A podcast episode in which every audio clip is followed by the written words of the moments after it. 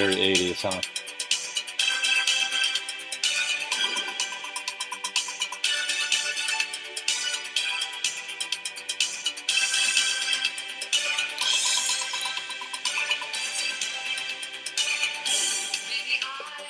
What's going on? It's Brian Jump. Welcome to the SAI Service Marketing Podcast. I am your host, DJ the Bear, Brian Jump. It is a beautiful Monday, October 24th, getting close to Halloween time. Let me dim this uh, sound down just a little bit. I why don't we just stop it? There we go. Anywho, getting close to Halloween, isn't it? Have you got a costume picked out? Are your kids ready? Is the wife ready? Did you guys do a Halloween party this last weekend? Um, quick pro tip um, if you check out our Instagram, you'll see a picture of my costume. Little 70s action. Had some fun. Had a crazy wig on. Um, we had fun. It was good times. Um, had a crazy busy day on, uh, what was it, Saturday. And then we went out Saturday night to uh, friends and family party and and uh, yeah, I wish I was I was freaking beat, tired, man. We just it was crazy amount of work we had to take care of and so many moving parts. So I'm not trying to wind up. I'm, I'm basically old. That's what I'm just trying to tell you. But it was good times, good times, good food, com- good company, good beverages.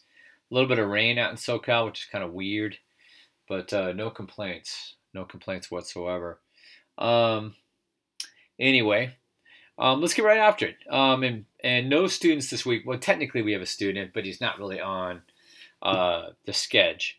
Uh, this student Andrew did great last week. I opened up like I do for a lot of my students if they want to come back for a little extra free training in their local. Um, I usually give them a few days, or I'll give them afternoons, evenings, you know, weekends, whatever works, man. I'm, my goal is to make sure that people absorb the information, the content, and get it down to where they can start making money. I basically want them to succeed. And so when the just when the class is over, doesn't mean that I cut the umbilical, pull the ripcord, spray the raid spray, any other kind of analogy you could think of that might mean terminating something. But I don't I don't just cut it off. You know, I, I, I basically I'm there for the long haul, and that may annoy people. You know, hey, why won't he just let me go? You know, and I, I'm good with that. Hey, if I'm annoying you, that's fine. But just just know that I'm here. I got your back, your front, side, just to make sure that you uh, get this stuff down if you come train with us. So I take it for real, guys. It's it's the human condition, man. It actually kind of matters. So anyway, so yeah, Andrew uh, is is coming back for a few days, I believe. We're supposed to go to Hawaii next weekend, by the way. So maybe we'll do another podcast from the island. That'll be nice. We went about three months ago. Going to scoot back out there just for a quick five dayer because uh, they had some really cheap airfare, so I kind of nabbed it. Thought, you know, why not? Airbnb 129 a night. Yes, siree. I am traveling on the cheap, aka ramen noodles. But uh, no, I'm, I'm jacked. I'm excited. We're gonna go to the Garden Island. It's gonna be fun. Um, let's see what else from the weekend. Uh, Resto Mike, if you remember him, if you're a long-time podcaster or podcast listener or both, um, he used to work with us, and then he uh, had to move back down to San Diego. But uh, due to some uh, relationals. But uh, podcast Mike, uh, not podcast, Resto Mike came up and helped out a little bit. Was a huge help with one of our techs. So I appreciate a big shout out to Resto Mike for helping out with the ProMaster event. That was super cool him. And then um, what else? We had Vadim come in and work on a, one of our, our restoration buses, uh, the 65 panel. And thank you, Andrew, for taking care of the Escalade um, that we did the buff for for George. This guy had a really nice pimped out 600 Escalade, and uh, Andrew did a real nice job doing uh, the the roops, the rupees. Uh, uh, slow cut and buff to get all the scratches out of this thing because he'd driven it off road and into some brush, and so we helped out with it. It was nuts. So anyway, today we're going to talk about scarcity when something's scarce. Scarce. So, some examples of scarcity that us as human beings uh, value. Well, I mean, gold, any rare metals, right? Um, stuff that's expensive, um, expensive brands that are in limited supply that that we've all uh, put a connotation uh, luxury brands like uh, Yves Saint Laurent or Ferrari, Bugatti, you know, uh, designer jeans, diamonds, you know, on and on and on. I mean, you know, time maybe, but uh, I mean, scarcity is is is legit. You know, either perceived or real, and we all um, we all really uh, kind of in concert kind of value these things, don't we? So so anyway, I want to talk about how you can incorporate scarcity into your business and create maybe a little more urgency for your clients to move towards you and select, choose, and schedule your service, whatever it might be. Auto body, dent removal, um, house paint, or whatever, whatever is your your flavor. So anyway, number one, it has to be genuine. Um, if you're going to have a scarcity uh, marketing campaign, you know, if people are going to see through it if you say, hey, you know, limited time offer. For why? You know, what makes it limited? Tell me. And if you just say, hey, you know, you know, final final deadline or whatever, tell me why. And I want to know why. If you're just doing it for doing it, it's like, well, you're probably going to do it again. So I'm not. There's no rush for me. You know, unless I really wanted it to begin with, and that I wouldn't even care about the scarcity. So try to tie together a scarcity campaign that actually has legs, has some teeth you could sink into. You know. So let's say you ha- you we all have constraints in business. So if you utilize scarcity to maximize uh, those those constraints or those those constriction points, um, that can help you get all you can out of your current operation. So example, let's say you have limited appointments. Let's say you're I don't know a consultant, you know, or or you're a dent removal tech or whatever. You've only got so many hours in the day, you and or your staff. So let's say a certain day um, is slow for you. So you could even do like Tuesday, you know, it's 10% off Tuesday or something. Or let's say you're slow in the mornings. Hey, you know what? You know, it's like like happy hour but reversed, right? It's you know, it's it's dent hour from 8 to 10 a.m. Blah blah blah. If you're trying to kind of book book people in early, you know, and then people will understand that. You know, they'll get it. Okay, I understand. He's slow. You know, it'd be like you know an ice cream shop having a sale in the winter because they probably sell less ice cream in the winter, right? So it's the same thing. You're just trying to stretch out your your services so people will utilize you uh, when you aren't getting they're hitting your capacity numbers.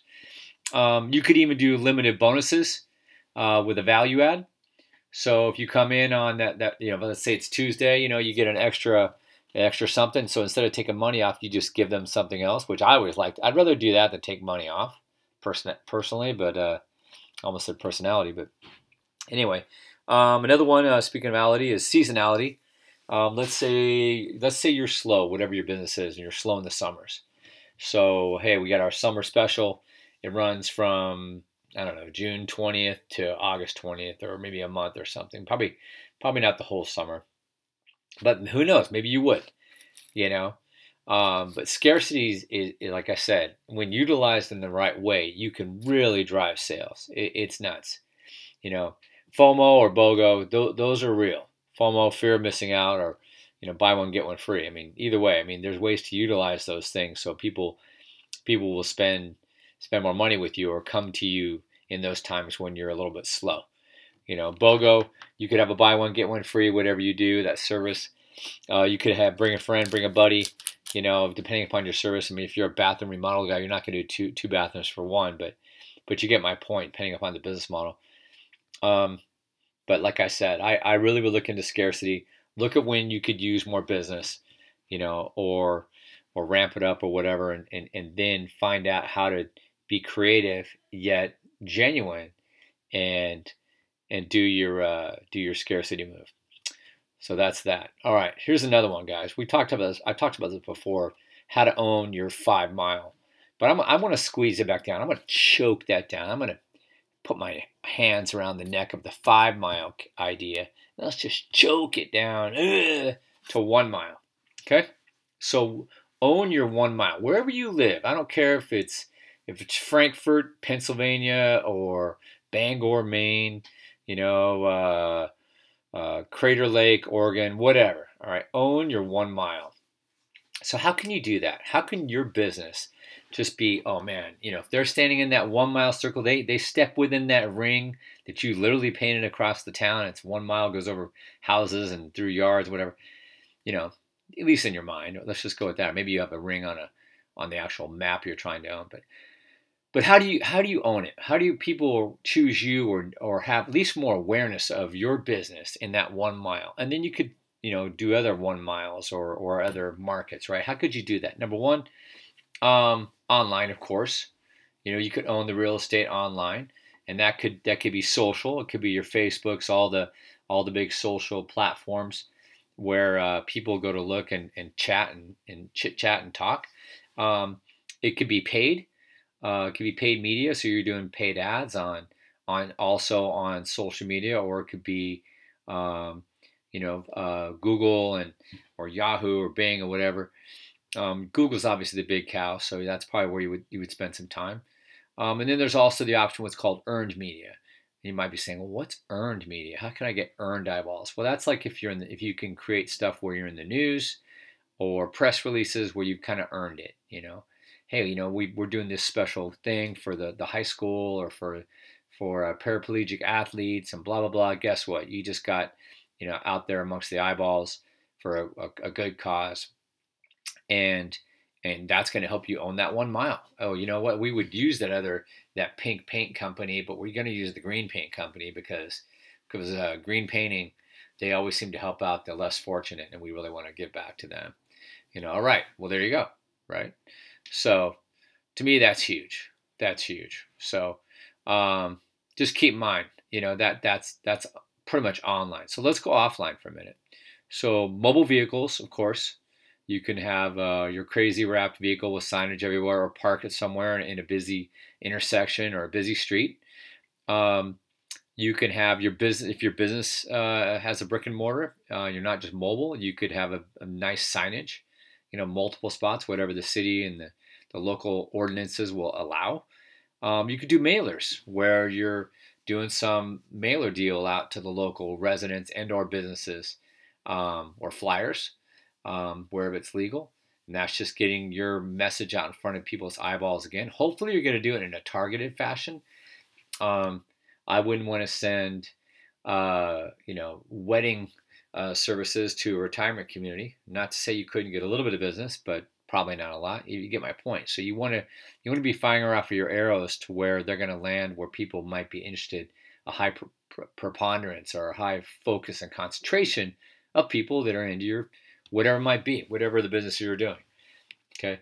Example, let's say you wanted to sponsor a large event. Let's say there's a soccer, uh, big soccer team in your city or town, and, and, they hit you up, and they're like, "Hey, why don't you, uh, um, why don't you put, you know, get one of our banner ads or one of our TV things, whatever." I, I here's one. These guys, they they run ads in the local tire stores. Uh, there's like two or three of them, and they're like in town, they're like, hey, why don't you buy a spot on our TVs in the waiting room for the people in our tire store?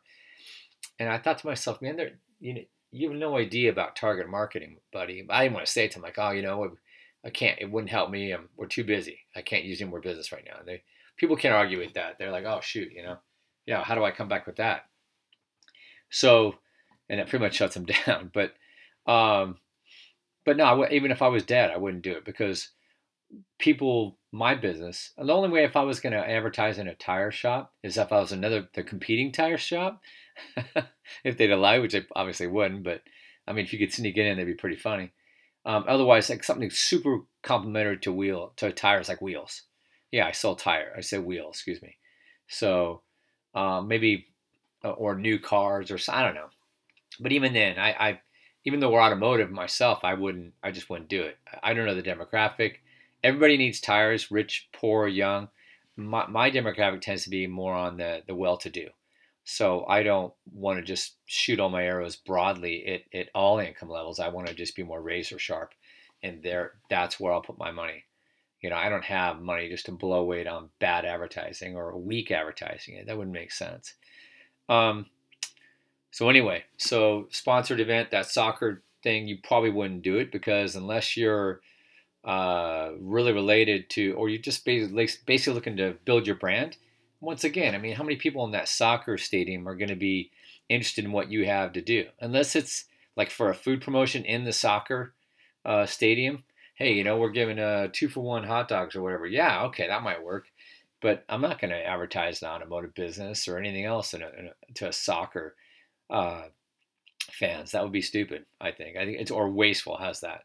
Has that? So, I mean, if you're going to sponsor something, sponsor something directly related, to your business. Let's say I have an automotive business. Let's say was a car show. Okay, I'm still not going to probably get because those people at the car show not necessarily need my stuff, but at least I, it's it's closer shade to Kevin Bacon than than 50 degrees away from Kevin Bacon.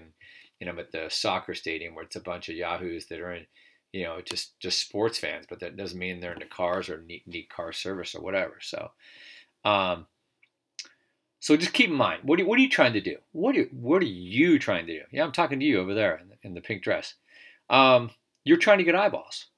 You're trying to keep costs low at the same time, but get eyeballs. Eyeballs that are, would be interested in aligned up with what you do. Okay, which that's target marketing. Um, longtime podcast listeners will know that I mentioned Jeremy from uh, Dent Precision, what have you, out in Florida. 10 grand for a consultant probably 10 years ago. And one of the main things they told him, besides raising his prices, they said, you know, wild colors on your vehicles so you get attention. And even your shirt should be black, neon green, and pink and yellow. And that way it looks like a, a you know, unicorn threw up on you guys or shit on you. But it's going to get people's attention, you know.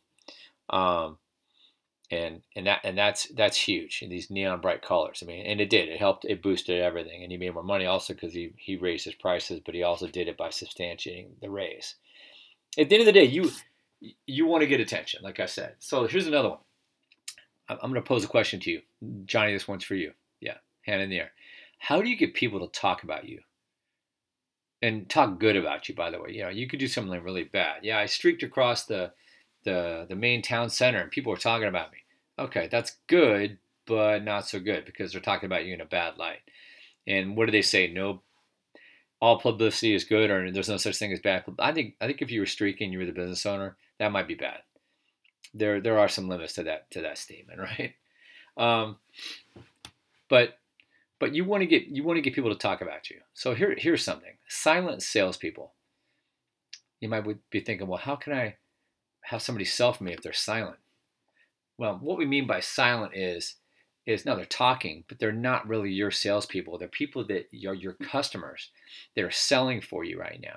And they're not really selling, they're just talking about you because you did such a kick-ass job and or you were unusual enough that you weren't boring, you didn't blend into the freaking ether, you know, the freaking wall wall board. You didn't, you know, right into the freaking brick landscape. You know, oh, this guy stood out. You know, he did this and this and this, and it was amazing. And you know, you really got to check this out. It really, you know, I was enchanted by it. It's cheaper, guys and gals, to be unusual and exceptional than to hunt and pay for eyeballs one by one, dollar by dollar. I'm gonna say it again. This is one of those. This is where the like the episode's gonna culminate, right? This is like the big the plot twist. It's cheaper to be unusual and, and exceptional. I didn't say it was easy. It's not.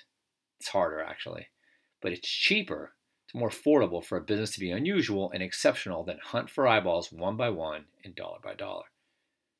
It's super hard to be original, isn't it? It's so easy for all of us just to freaking mail it in.